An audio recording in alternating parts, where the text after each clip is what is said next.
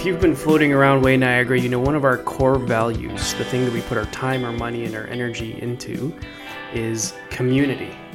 And I've invited one of my friends, uh, my neighbor, Mike Alexander, to come by today uh, to share with us how he serves our community in one of what I think is one of the coolest programs. Now, if you know me at all, you know I grew up riding bikes, riding BMX, uh, getting beat up, tearing my knees off. Um, and Mike was very much the same. Uh, a little little bit older, but he uh, he he's doing something really special here for West Niagara. So I wanted to bring him in to kind of share uh, what's been going on with Mike Alexander. Good morning. Um, nice to uh, have me. Thanks. Uh, I, I, like being here. Um, this is about the Broken Spoke um, bicycle program. Um, this was a program that it helps the community um, by cleaning things out of the dump, gets bikes that would be thrown away, and we get them, we refurbish them, and we try and get them back into the community as best as we possibly can. Uh, it started in Port Colborne, which was kind of cool.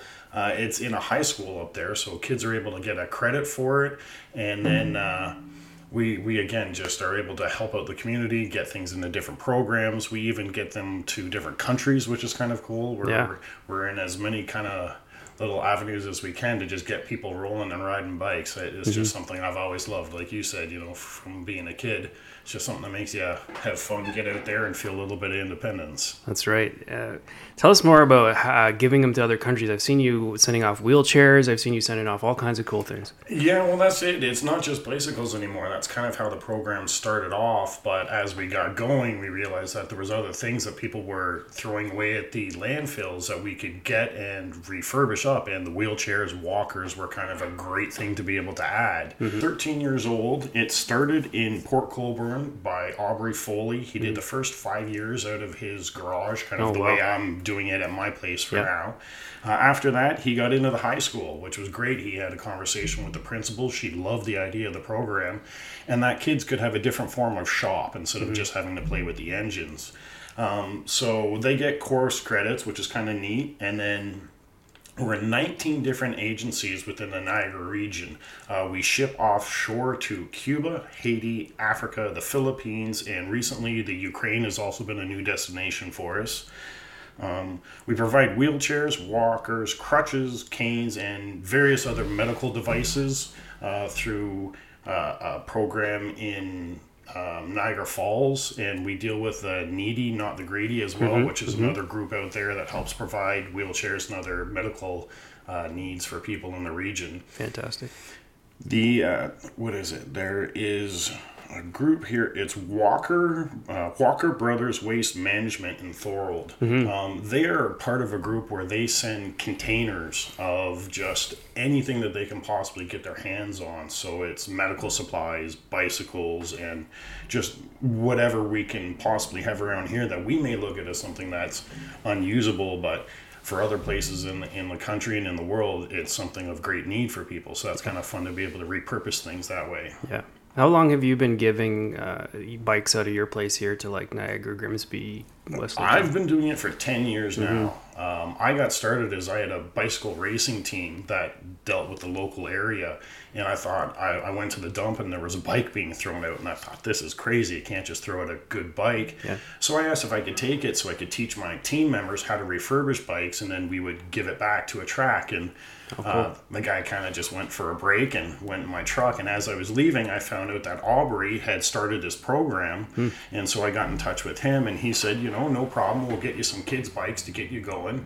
So it was kind of good the first couple of years that we were helping the local tracks out. And then at the end of the year, those bikes were given away to the kids that came to the track and couldn't afford bikes, mm-hmm. which was really kind of neat. And then after a few years, uh, he realized that I was moving a fair bit of bikes and starting to get into more of the adult bikes as well. that I was being asked for. Yeah. So I've gotten the facility down here on uh, Niagara 12th Street mm-hmm. in Grimsby, West Lincoln, Smithville area and that's where I get most of my bikes from. He deals with the places up in uh, the Niagara region, mm-hmm. and we've just recently picked up a program that's going to be starting in September in Dunnville. Oh, cool! So any of the the local dumps in these areas are ones that are accepting bicycles for this program. That's awesome. How would you say COVID affected uh, what we're doing here? Initially, it was great. Mm-hmm. Um, the first year of COVID was incredible. Everybody was staying home and they couldn't really do anything. You weren't allowed to go anywhere, but you were allowed to be healthy and exercise. Mm-hmm. So I couldn't keep bikes. Bikes that used to stick around for three or four days were gone in minutes. the, yeah. My quickest bike was ten minutes from being posted to gone and and away with somebody. Was it me that grabbed it? no, actually, and it was it was just somebody who happened to be driving around. But a few of them definitely made their way down here as That's well. Hilarious. Uh, it, it was great. The the second year it kind of died off a bit, but with cycling, skateboarding, most sports, mm. they run on a four to five year curve of popularity and That's unpopularity. Right. And the biking world is just starting to come back mm-hmm. now because COVID really did a lot for the bike shops of just shutting them down and people weren't able to get anything. Yes. So for my used program, it was great because you couldn't find new bikes anywhere. That's right. So now it's a matter of people are, are kind of getting back to being able to buy, but they're still appreciative of the free bike program. And I think what some people don't realize is that you and I saw was it's really hard to get parts like what was it tubes and tires like the rubber parts are what's hard to manufacture mm-hmm. in, in this area because they were all done overseas right so any of the the north american manufacturers had all the metal parts for the bikes but things like grips seats brake cables the the, mm-hmm. the casings not the cable and that's what was keeping them from being able to put bikes together it's crazy uh, it, it, it was kind of nuts and then the demand for bikes went up 300% mm-hmm. and it's still kind of in that demand there's just the market has to catch back up. So yeah, it, it, it's an odd thing that people want the bikes, eh, and then you get out and you can't get the bikes, but That's then right. you get them places to ride. Like last year, we gave away 15 bikes at Christmas through Way. This year, we gave away 30 bikes at Christmas through Way. How many bikes do you think you would give away in a year? On average, it's I'd say about six to seven hundred. Jeepers. Um, it, it all depends. Some years when I was with the track, it was a lot more because I was traveling. So I'd go to a race in in Montreal and I'd load up a truck full of bikes and you know drop off 25 bikes the next weekend I got another truck full of bikes yeah.